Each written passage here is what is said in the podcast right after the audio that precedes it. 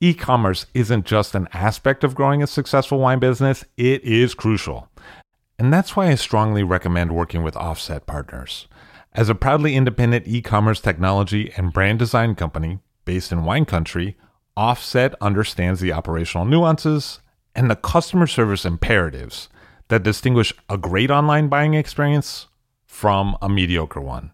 And that's why leading and legendary brands like Saxum, Arnott Roberts, and Kermit Lynch Wine Merchant choose Offset's proprietary commerce technology platform to power their DTC sales. If you're an allocated winery or a high touch merchant that values an elegant, effective commerce solution for both you, your customers, and your team, reach out to the smart team at offsetpartners.com. That's O F F S E T, partners with an S.com to craft a better direct to consumer experience. I'll drink to that, where we get behind the scenes of the beverage business. I'm Levi Dalton. I'm Erin Scala. And here's our show today.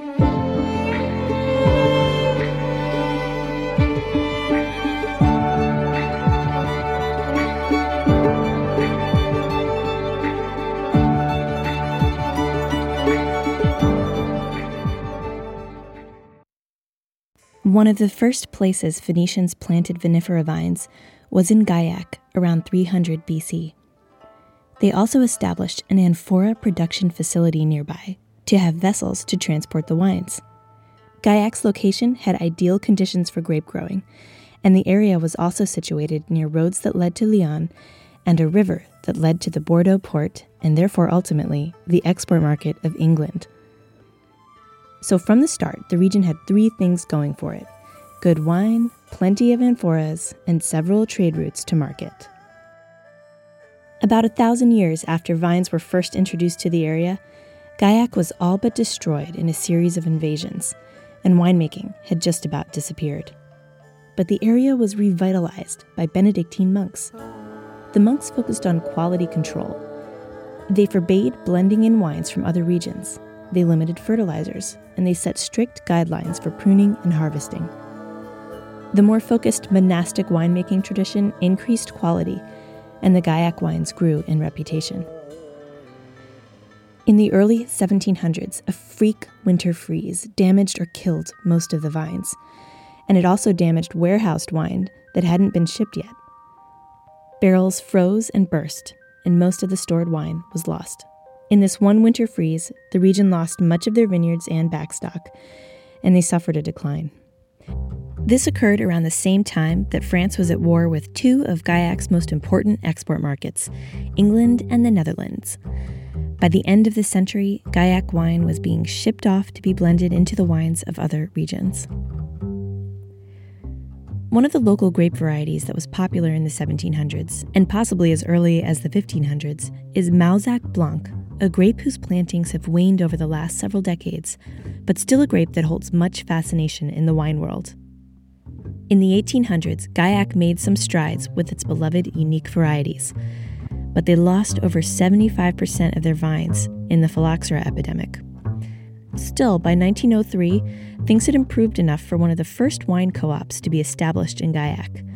And more recently, by the late 90s, a few producers were championing the local varieties and encouraging increased plantings.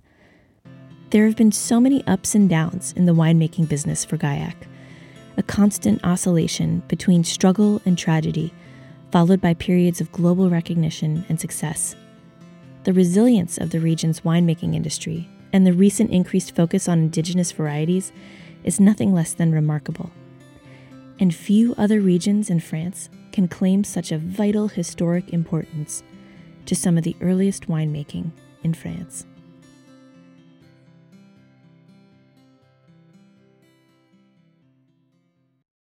Sustainability has never been more important, and Diam is at the forefront of environmental responsibility.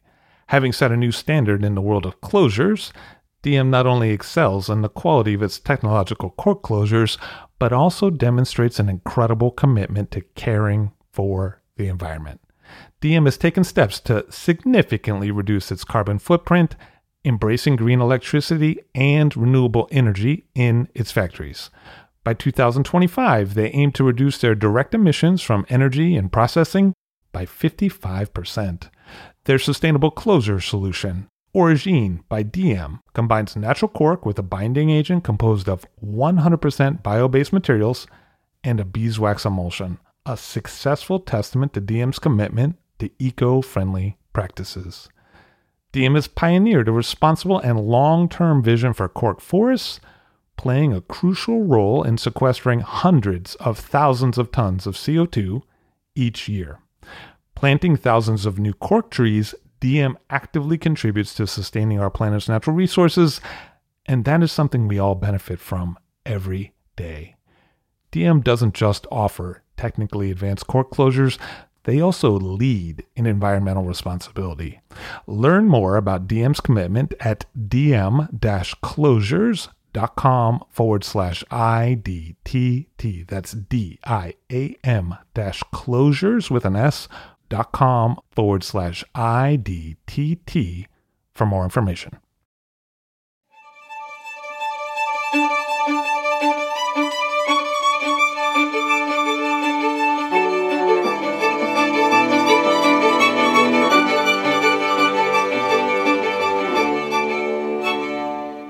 Florent Plageoles of Domaine Plageoles on the show today from the southwest of France. Hello, sir. How are you? I'm fine, thank you. Very nice to have you here. It's good for me too. So you're in the southwest of France near Toulouse. Yeah, that's it. Um, we live in, a, in an area uh, 40 kilometers far from Toulouse, north from Toulouse. I mean, in the middle of of the southwest, just between the Mediterranean coast and the Atlantic Ocean.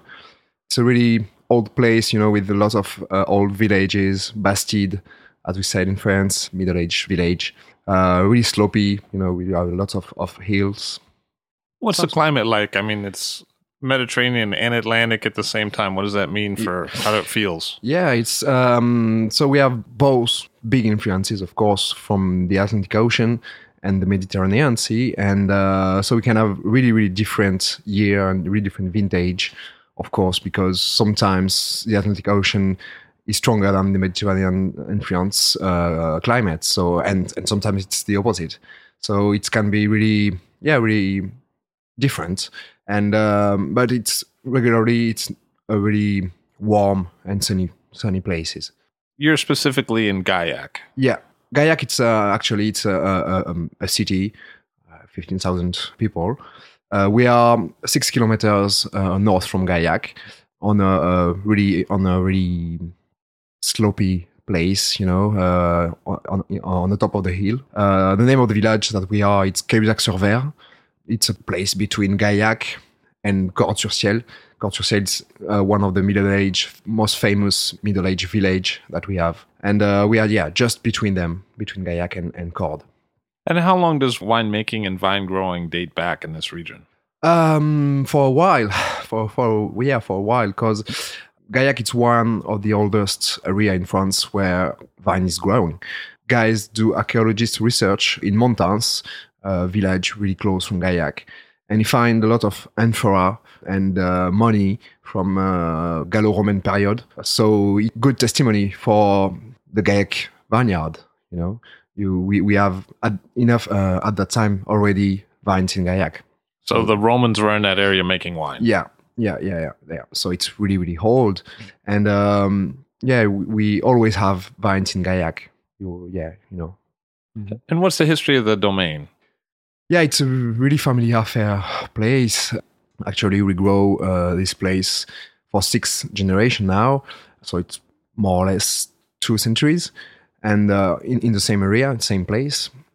It first, uh, yeah, it was in 1820, and um, but at that time it was a regular farm. You know, we not only vines.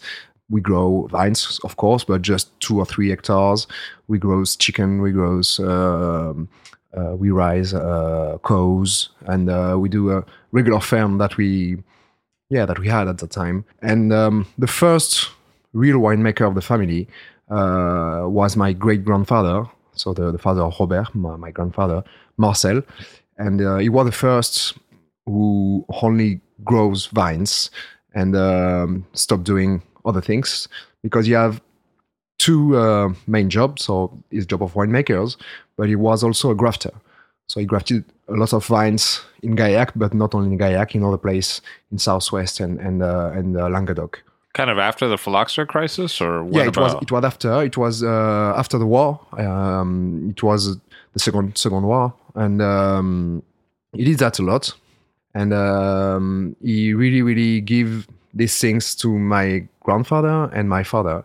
Uh, my father uh, was raised a bit by my great grandfather, and he learned him to graft it at that time. So uh, the real story of winemaking in my family begin with Marcel at the end of the Second World War.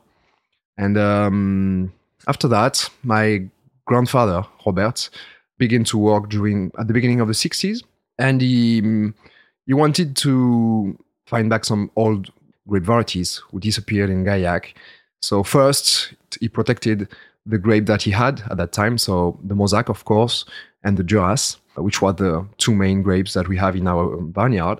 so Mauzac, the white grape, and Yeah, yeah, Duras, the red grape. yeah, that's it. Mauzac, it's um, it's the main white grape variety that we have in Gaillac, and um, the Duras, it's uh, another of the really really old native grapes from Gaillac. Really rare actually because it only grows in Gaillac, and, and you can find this grape variety elsewhere. But, but it's confusing because there's also a Cote de Duras, right? Yeah, yeah. Côte de Duras, it's actually a region, an area, but they don't grow any Duras. They grow much more uh, Bordelais grape varieties, you know, like Merlot, Cabernet Franc, and Cabernet Sauvignon. Because that would be too easy if they grow Yeah. Duras there. Yeah, yeah. Duras, it's uh, it needs Duras need, needs sun, you know, and we are in sunny place much more than Côte de Duras. That's why yeah, I think Duras is well adapted to to Gaillac. So Robert started working with the traditional grape varieties of the region. Yeah, that's it. And um, so yeah, he, he wanted so to preserve these two grapes, these two main grapes, but he wanted to add other grape varieties because he did a lot of research. I mean, in books, in archives, and he began to find you know some text about weird name grape variety that we had in Gaillac in the past, and um, because the vine tradition is so long there. yeah, yeah, yeah. And um, I mean, he, he finds so he, he wanted to find these grapes. So um, first in books, of course, he read a lot, and and he he find you know testimony about wine made with some Ondenc or Prunelard or, or grape like that. So he keep going with that with his ID, and he, um, thanks to the great grandfather, thanks to Marcel, uh, we had some Ondenc in a Mauzac field because my great grandfather kept just two rows of Ondenc in a Mauzac uh, vines. You know, in one hectare of Mauzac, we had two rows of of Ondenc. For the first grape variety that we planted back uh, was this grapes Ondenc, and uh, we do a massal selection in these two rows, and we planted an hectare to do some tries first. And the first vintage of Ondenc, the first wine that we made was uh, a sweet wine in 1988, the Vin d'Autan, which is a, a, a really sweet wine. So you brought something back that was almost extinct. Yeah, yeah, yeah, yeah. That's that's exactly the the thing for the Ondenc, and um, so we keep going. I mean, with Ondenc, and and he, he, he, now we do dry whites too. So what that was the first grape variety who reappears in Gaillac, you know, a vineyard. After that, he do other research, and and he find uh, another white uh, grapes named Verdanel, which was totally destroyed by phylloxera. And um, thanks to the French Conservatory of Grape Variety, who really helps us, Domaine de Vassal, uh, dans l'Hérault, in Hérault, uh, near Montpellier. Um, we bring some, we pick some some woods, you know, just uh, I don't know, ten or, or twelve stocks because they only have five or four vines.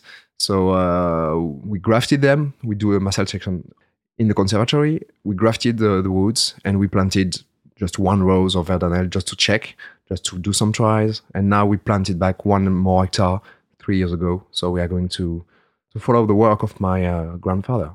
It sounds like your grandfather had almost academic connections and wanted to make it a practical interest. He- You know, he he took uh, advantage of academic resources at colleges and universities Yeah. To find out about these grapes and to source the actual grape material. Exactly. He, he really, really do lots of research in, in archives and, and, and books.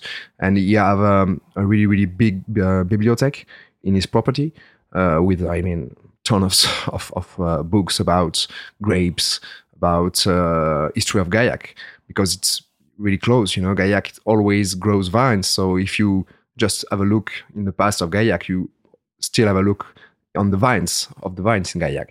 So you can find a lot of things, a lot of information about that, and um, say, yeah, it's.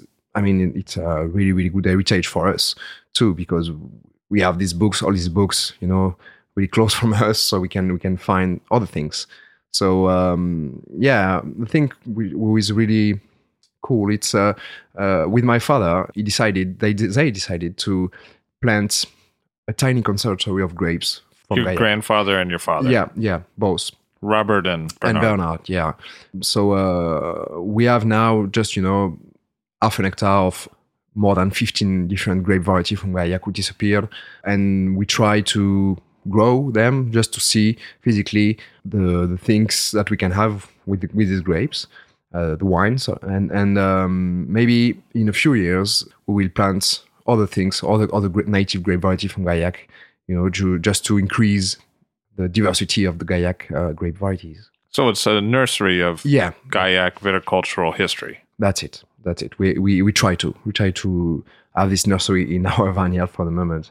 But the thing is, I mean, we we want to to plant it, these grapes, but we want also, if we can, help other winemakers in Gaillac to plant this kind of grape varieties because they are really really well adapted to the climate, to the ground, to the terroir. And uh, the thing is, the much you are growing these kind of grapes, the better the better it is. I think. So that classic idea that the grapes that grew up somewhere with a certain kind of sensitivity to the climate of that region tend to do better there over time. That's it. They are really well adapted. Yeah, of course. I mean, when my father Bernard uh, always tell me uh, when he planted back the Ondenc, he was really surprised because he he never know nothing about these grapes variety, and um, the first vintages was really really nice. The grapes are really well adapted. There is no disease at all, no mildew, no oidium, and the yield was really really nice, really fast. Yeah, we we see the well adaptation of this native grape variety to the Gaillac climate. So it was a long viticultural history that was interrupted by significant war, Yeah, basically, and Yeah. then f- also phylloxera. yeah, yeah, yeah. So the kind of care that you're expressing it might be normal in a prestigious viticultural region Yeah. where there was a lot of money around, Yeah. but it seems exemplary in a region where Yeah. it's less prestigious at the moment. Yeah. At this time in the world, it's not the most well-known zone, Gaillac. Yeah, yeah, I know, I know, but I mean, we have a lot of history. We have a lot of native grape variety, but we never uh, succeed to talk about them, you know. And um, maybe too much diversity uh, lost people, you know. A And little too uh, confusing. yeah, they are too confusing about all these grapes. And uh, now, this diversity, I think, in my opinion, is our most powerful tools that, that, that we can use. It could be your savior. Yeah, of course, of course. it is. Something distinct in the Yeah. market. Yeah, yeah, yeah. Really, really. Now the AOP syndicate are really thinking about that and, and they want to communicate about native grape variety from Gaillac. So I think we are in a good way. We we have to keep going this kind of work because it seems to be really interesting for customers and for for people in gen- generally and for us too because I mean it's really interesting to work you know with a a grape variety who never uh, who customer never knows. You know, like Prunelard. When I say Prunelard, uh, when I serve a glass, uh, the guy looks me with big, big, big eyes and what is it? And say, and and he he, he asks a lot of questions about that. And I mean, when the wine is good, it's much better. You know. But your grandfather was doing this way before it would have been popular. Yeah. To be concerned with indigenous grape varieties. Yeah, yeah. My, my my grandfather, when he did that, it was pretty, you know, pretty, not dangerous, but the other winemakers look at him with, you know, uh, weird eyes and uh, what is this guy doing? And um, so it was the first, and he was uh, the only one against, you know, everybody. so, um, but he's enough. He's enough stubborn to, to go ahead and uh, and and do do that. So we keep going, and uh, thanks to him, now we work, you know, with a lot of grape variety. And my father, when he when he came back in in the vineyard at the beginning of the 80s, he kept going with his work, of course, but he wanted more. He wanted to add, you know, um, different kind of viticulture working. So he decided to focus in on the grape varieties, but to focus as well in the vineyard. So he he, he wanted, I mean, to to work organically, uh, really really quick. So he decided to stop chemical weed killers and pesticide and all that stuff. Um, which were probably pretty common in the region, yeah, right? Like probably your, some of your neighbors were using herbicides. Yeah, yeah. At, at, that time, everybody. I mean, at the end of the 70s and the beginning of the 80s, every winemakers used that because you know it was easy, easy life. When you have chemical products, you just put some some drops of of chemical weed killers in your vineyard, and you earn three weeks of of working. It was uh, you know amazing for us at that time. But the really the problem that we had, the thing is the vinification. When when we did that, when we put this this chemical stuff in the in the vines, the, the vinification was pretty hard because we still do natural vinification, you know, with the native yeast, and uh, we had problem because of this unbalance of the of the ground caused to the chemical uh, weed killers and, and pesticide. So um, when my father saw that, he just asked himself why the yeast are not working now, and he just do the link between you know chemical with chemical products and the unbalance on, on the yeast. So he stopped that. So killing the native yeast that were in the vineyard wasn't helping you with Yeah. fermentation. That's it. That's that's really it. So in 1986, I think he decided to stop that and to buy a plow, an ancient plow, and and to a vine plow, of course. And he decided to work the ground and and to control the weed with that.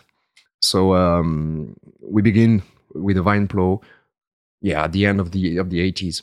So that's also kind of early for that move. I Yeah. mean, in terms of other people in France. Yeah, yeah, I, I think I think so, and um, and I mean the result was really was really fast.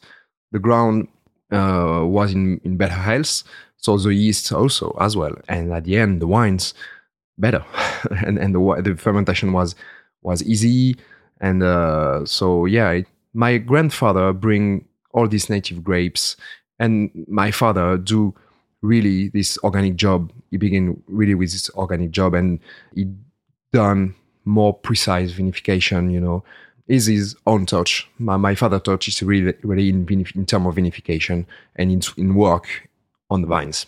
So not just the old vines, but old ways of farming that's it. That's- together. yeah, yeah, yeah. W- they worked together during twenty more than twenty years. It was not so easy, you know, because they are pretty close uh, in terms of aging. My father are, uh, are fifty eight now, and and my my grandfather uh, seventy nine or just twenty one uh, years. So sometimes, and they are two strong characters. So sometimes it it was really hard for us to, to work together. But um, my grandfather transmit a lot of things to my father, of course. The, and the transmission was not easy, but it was okay. And um, so I keep going in the vineyard. And my my mother came uh, at the end of the, of the 80s. She arrives in um, in the vineyard in 1991. Okay, to work with my father. So um, they work together for a while now. And my grandfather is step by step, you know, he, he stopped uh, walking. So he let the keys to my father. So let me ask you this question. Yep.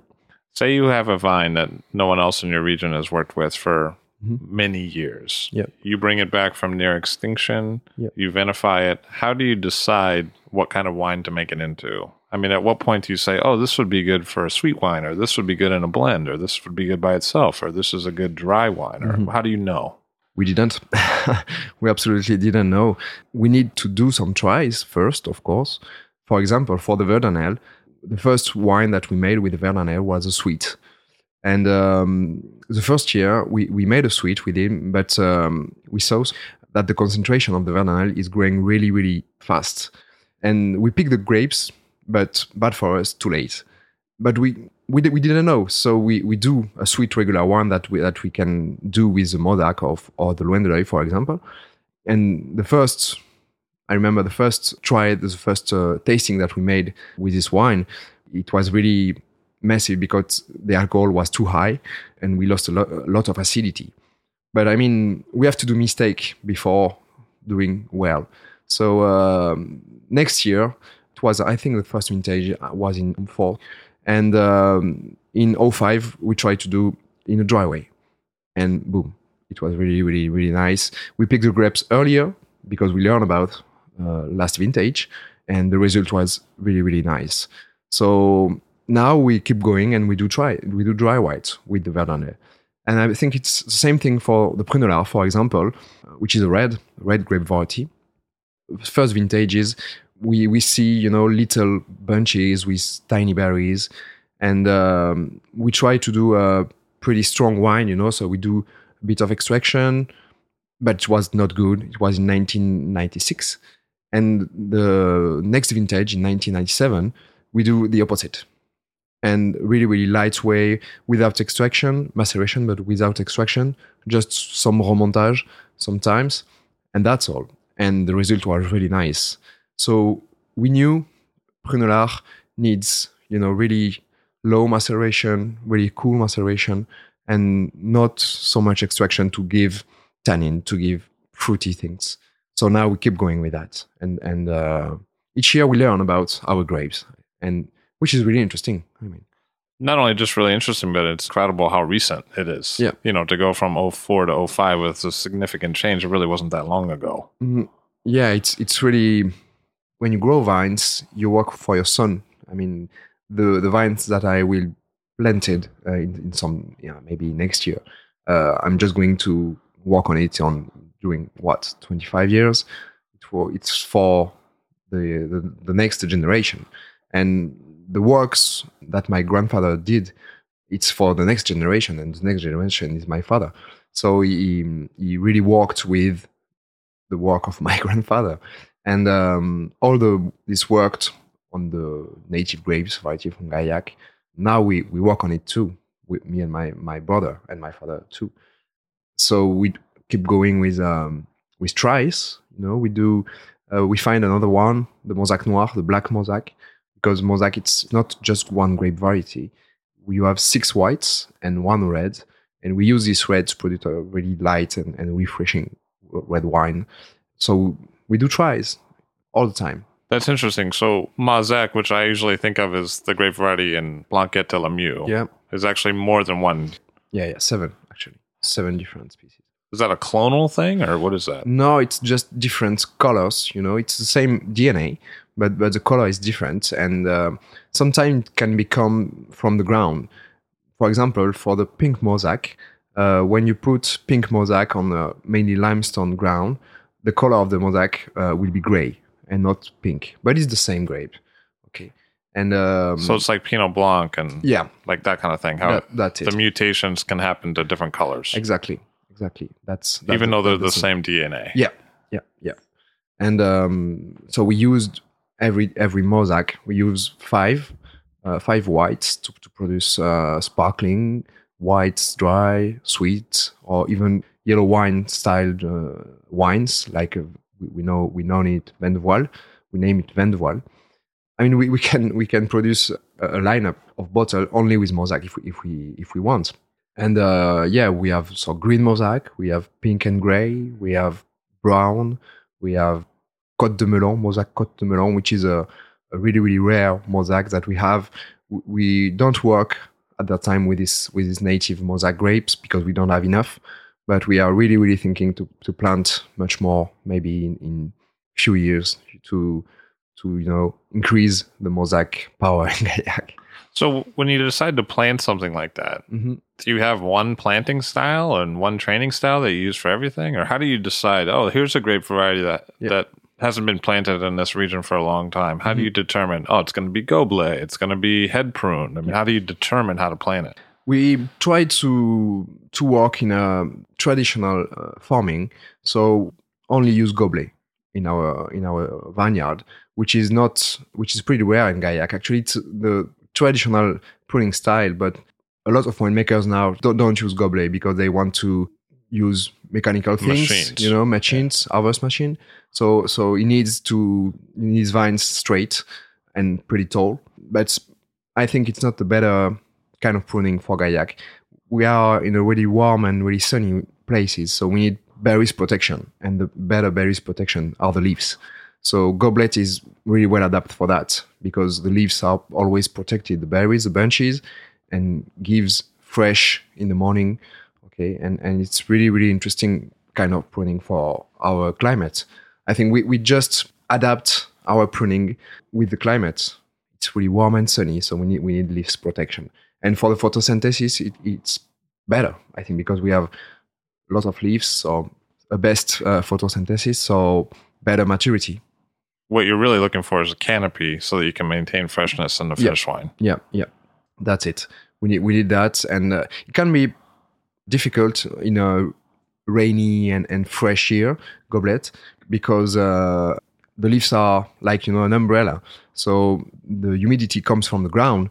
They are not going out, and, and they just stay uh, just above the ground, and can be pretty hard in a rainy rainy year. But we have more sunny and warmy year than rainy year, so keep going with goblet, and and uh, I think it's in my opinion, the, the best pruning that we have in Gaillac. So do these things tend to come in about the same time? Like if you have all these different Mauzac, do they get harvested about the same time or they kind of ripen at different paces and It depends the wine that you want to do with the, with the Mauzac. We do a sparkling Mauzac Nature. Uh, we use um, pink Mauzac to do that. Uh, to do that, we need really low maturity. Okay, so we pick the grape at between 11 and 12 potential, and it's pretty early in the harvest time. It's mid September normally for in a regular vintage, and um, the last grapes that we pick, it's also Mauzac as well, but it's end October for the sweet. So you know it grows differently, and um, pink Mauzac it's pretty early. So, so we pick these grapes early in during the, in the harvest time. But it really depends on the wine that you want to do. Really, really. If you want a dry white, we will pick it mid harvest. You know, uh, beginning of, of October. It really depends on that. And what about things like malo and barrel aging? I mean, do you find yourself blocking malo sometimes? Does Yep. it, things go through malo? Do you use barrel aging? What do you do? for the for the Mauzac and for, for the whites generally the thing you, you have to know it's gaillac it's mainly a white a white region than red than red region people think of gaillac about uh, it's mostly red but no the red grape variety came really really late in the gaillac history and in our place in our vineyard we are mostly whites we grow 70% of our of our grapes are whites so for the vinification we press in full bunches first for, for the whites. We do a regular 24 hour decantation by gravity. And uh, after that, we let the wine doing its own fermentation with native yeast in concrete always. We don't want to age Mauzac, Ondenc, or Verdanel in wood barrels.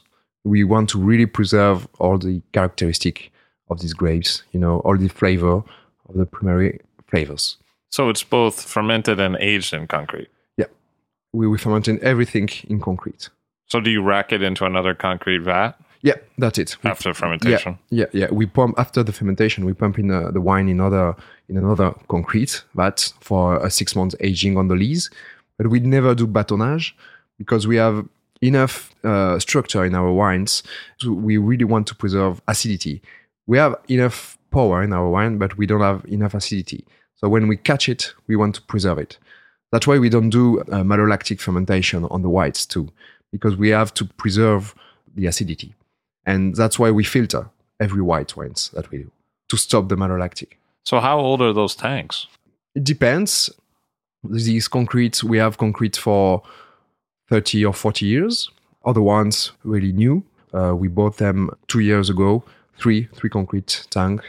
But it really depends. We can use also as well stainless steel tank or um, yeah, but we have many many concrete. We I pref- we prefer work in concrete than than stainless steel because concrete is breathing a bit, so it can give a bit of oxygen for the aging.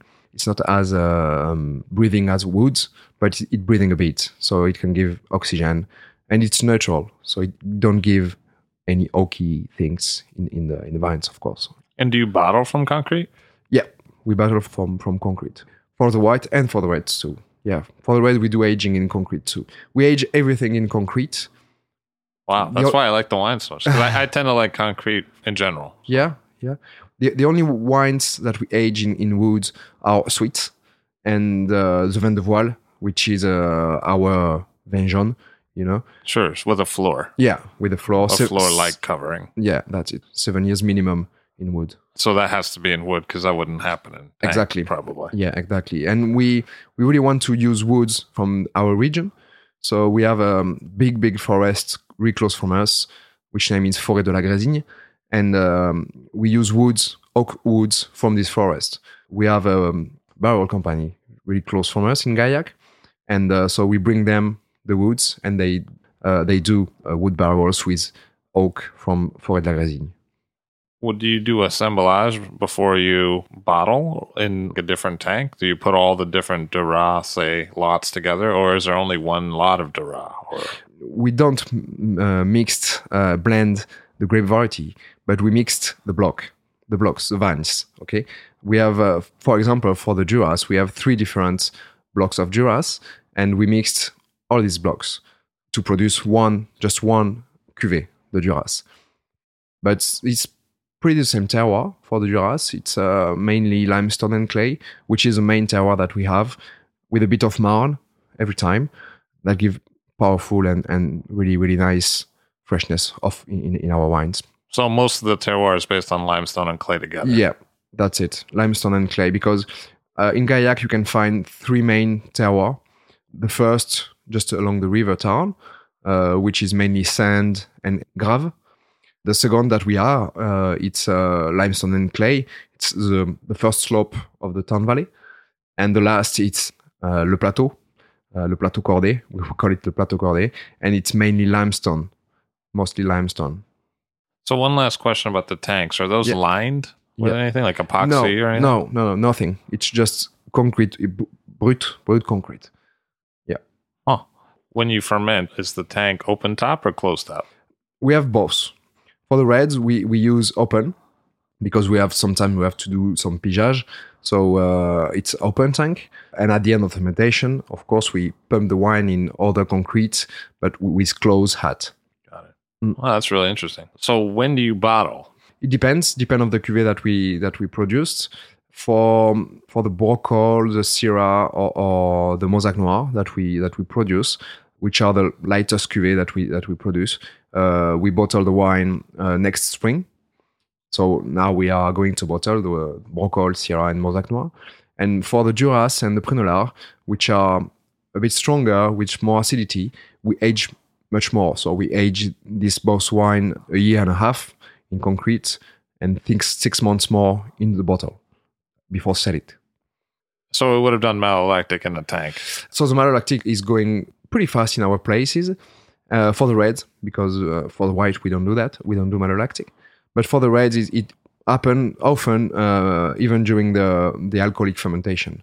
So it can be pretty risky because volatile can grow up. But yeah, it happened pretty well, pretty pretty fast. It depends on the year. Sometimes it can happen only in uh, in spring, so we have to wait before bottling it. So you do make Syrah, which is the grape variety that most people listening would be familiar with. Yeah. But Mm. for you, it's a lighter wine. Yeah, it's the only exception of our rules of native grape variety. But when my great grandfather grew this first red, he planted some Syrah, just a bit, and he, mm, he he produced some wine, some cheap wines at that time, you know, for him and for for people. So we keep going with these grapes because uh, the vines are pretty old now. They are between 50 and, and 60 years old vines. So they give really, really nice bunches and really, really nice grapes. So um, we do a bit of Syrah. But I think in, in some years, we, we will take them off and planted other natives. Will be the idea. And when we want to keep this philosophy, you know, so So if you take the Syrah as a benchmark for the red, Yeah. and you said how the other grape varieties that you grow, which people are not going to be familiar with, Yeah. compare to that. Yeah. What are the characteristics of the other ones compared to Syrah? If Syrah is kind of the benchmark, what are the other ones? What do they look like? the um, Duras and, and the Prunelard, mainly first the Duras. We I will talk about the Duras. Duras it's mainly peppery, you know, peppery and black fruit aromatics. Prunelard it's much more on, on the fruit, like plum, and it's it can be pretty animal, you know, because it's it's uh, it can be a bit reductive when it's young, And for um, the Braucol or the Mauzac Noir, we, we work really in a light way. So we do really low uh, maceration, really low extraction.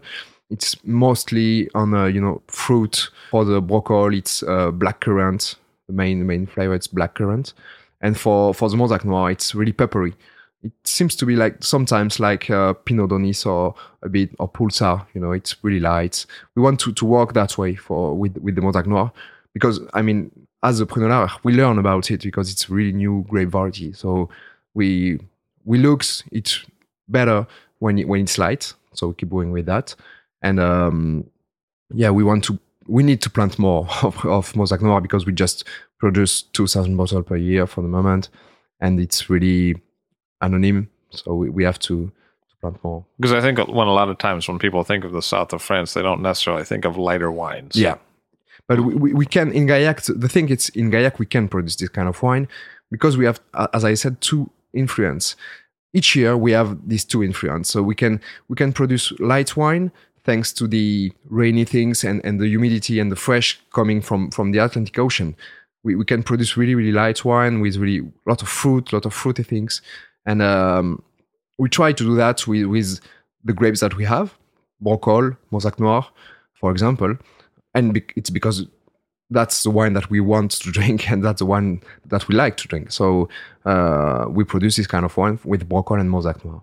But for the Braucol, for example, you can produce a really dark and, and deep uh, wine if you want. If you extract a lot, if you wait for high maturity, you, you can, I mean, uh, with a lot of tannin, you, you can extract, give a lot of tannin, do a 24 aging in, in hogs if you want. And it, it can be good in that way the thing is we prefer work in a light way because that's the wine that we that we want to drink. Is there anyone in the region making a Braucol that's bigger like that? Yeah, yeah. Friend winemakers of mine like um, Damien Bonnet or, or Michel Issaly, uh, which are winemakers close from us, work the Braucol in a you know a powerful way. I see. More powerful than than than, than mine, but maybe that that's because they have the terroir to do that. Sure. So um, and Braucol is also fair Servadou. Right? That's it. That's so it. you see it now and again, Mhm. but as something else, the- like on the label. Yeah, yeah, yeah. Fer Servadou, it's uh, a synonym. It's the name that the winemaker from Aveyron gives to Braucol, but it's the same. Actually, Braucol have three names, much more, but the most famous name are Fer Servadou, Braucol in Gaillac, and Mansois, which are the, the other synonym. When do you approach these wines? If Yeah. I get a bottle of Plageoles, Yep. you know, if if it's sparkling, I imagine I could open that right away. Mhm. If it's white, maybe the same. I don't know. Mhm. If it's red, how how many years do I keep it before I open it? It really depends uh, the bottle that you have. I mean, if it's a Braucol or a Mauzac Noir, or you, you, you can drink it quickly. It's not wine to be aged, maybe two or three years, but that's all. But for the Syrah, the Duras, or the Prunelard, mostly the Prunelard, we have enough acidity and enough concentration, enough structure to be weighted. And it's better to wait a bit, you know. I really, I tried a few hours ago uh, a Duras from 12 and a Syrah from 12 and a Prunelard for 11. And now it tastes really, really, really, really interesting. But I think the Prunelard can wait much more. We do a vertical tasting of each vintages of Prunelard that we have. And uh, we tasted the first, 1997. And it was really impressive because at that time the vines are, was really young and it gives not so much a, a bit of, of bunches, but the wine is still really, really interesting because the acidity is here and um, the structure is here, so you can really, really wait. And uh, now we know Prunelard uh, can be a really good for aging. What are significant vintages for you that you've learned from, and also significant vintages for your family? What are the vintages that are often talked about between you, your brother, and your father? Yeah. For my part, uh, I'm I'm in the domain f- since uh, 2010, so uh, I just I just uh, work. So you're a young vine. Yeah, yeah, yeah, and that's it. I'm still But indigenous to the region. Yeah, exactly. Native. um, for my father, because I we speak a lot with my father, of course, it's 89. I think because it's um it was a really sunny and a really warm year vintage, and it was the second year for the Vin d'Autan, which are the the dessert wine that we produced. And um, the thing is, we don't know why at that time people talked a lot about this cuvée Vin d'Autan because it was just the second and it was Ondenc, so really native grapes, and um, we had a, a lot of uh, feedback uh, about about this cuvée, and uh, the result was really really amazing at that time for the Vin d'Autan. People started to pay attention. Yeah, yeah, at that time. Yeah, exactly. But just after that, uh, the only the other vintage that we talk is uh, 2001, which are pretty the same than 89. Uh, but all the wines was well balanced at that time, and it was a really really good vintage. 01. Yeah, we we talk about lots about that. Yeah. So, what about the sparkling wines? I found through experience of not really knowing that Mm-hmm. Yeah. the, the Natur and the Pearl are very different, Yeah, right? yeah, yeah. That- what are yeah, the differences between those two sparkling wines from Mauzac? the perle is not really a sparkling. Perle it's just a white dry that you made that you don't take off the CO2 from the fermentation. So it's just a bit, you know, you just have a really freezing white, you know, uh, but it's not really a sparkling. The sparkling in Gaillac is really traditional. It's a really old method that we used. Uh, we do that with in, in, in our vineyard with pink Mauzac. So we press the full bunches at the other whites that we made. We let the fermentation begin alone, starting alone with the native yeast. But the thing is, we have to really check the fermentation each days because when we have between 25 and 30 grams of residual sugar, we need to stop this fermentation to slow it. So in the first time, we chill the juice, we chill the, the wine because it's wine at the time. The fermentation has already begun, and um, we pump this juice in a tank that we have, but in a we pump in a in a tank. Actually, we, we need we need gravity for this wine because we do a filtration by gravity with a really really old filter, which name is Filtramanche, and uh, it's made with um it's um cotton actually Oh, okay. know, like uh, like like uh, cotton, like regular cotton, and Like and you wear on your shirt. yeah, that's it, that's it. And uh, the wine go through this filter, absolutely no sterile, of course, and uh, it's just help us to clarify uh, the wine. But a lot of native yeast go through the filter, of course. And at the end of this filtration, we pump the wine in, in another concrete, and we let the wine all the winter inside this this this concrete concrete tank. And in January, we we bottle it with a regular cork, sparkling cork, and we let the wine all the spring in uh, uh, in the stock. And when the temperature are going up, and uh, uh, the the fermentation is ending inside the bottle because we let some yeast go through this filter, the Filtramanche filter, and with the sugar that we let, the, sp- the sparkling, the bubbles are coming. And when we have enough pressure inside the bottle, we sell it, but we don't disgorge it.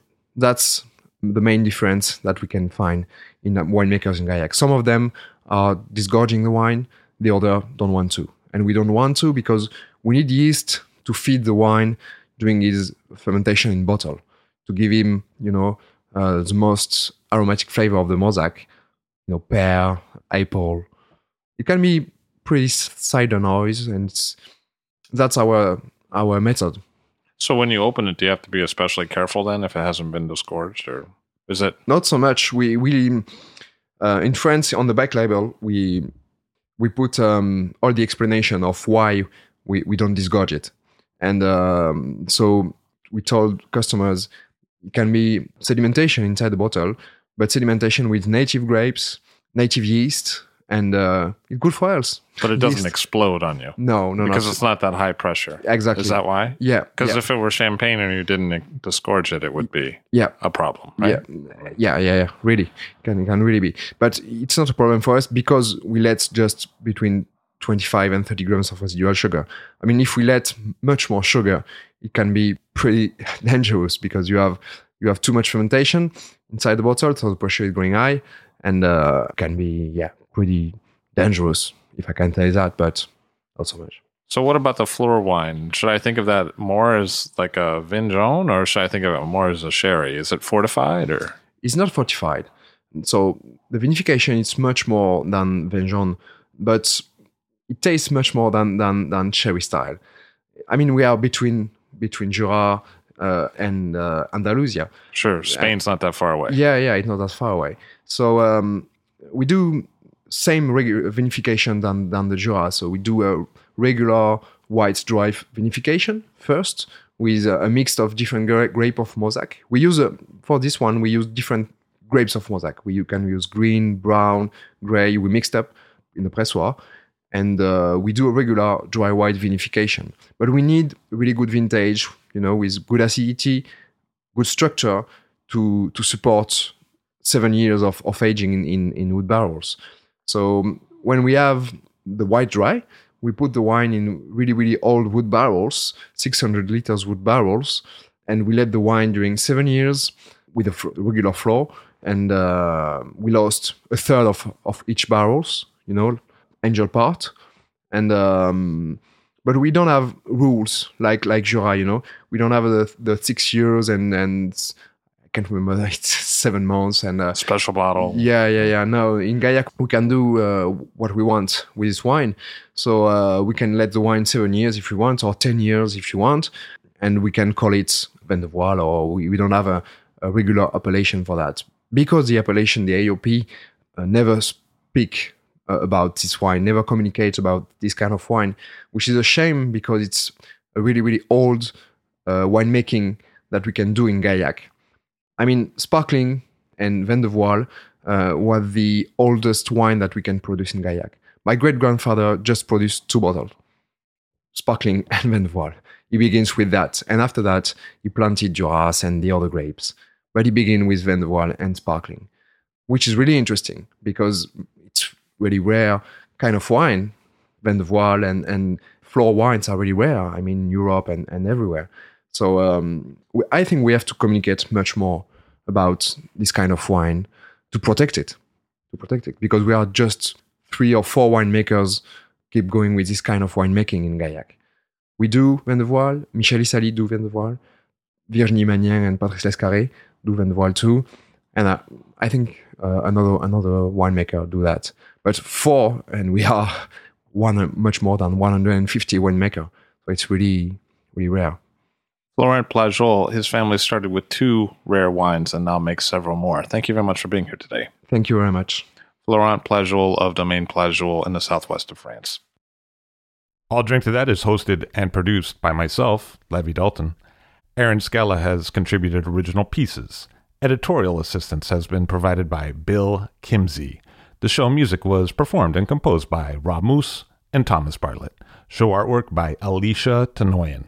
T-shirts, sweatshirts, coffee mugs, and so much more, including show stickers, notebooks, and even gift wrap, are available for sale if you check the show website, illdrinktothatpod.com. That's I-L-L, drink to that, P-O-D.com, which is the same place you'd go to sign up for our email list or to make one of the crucially important donations that help keep this show operating.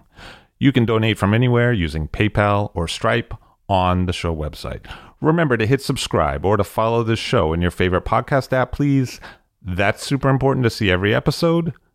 And thank you for listening.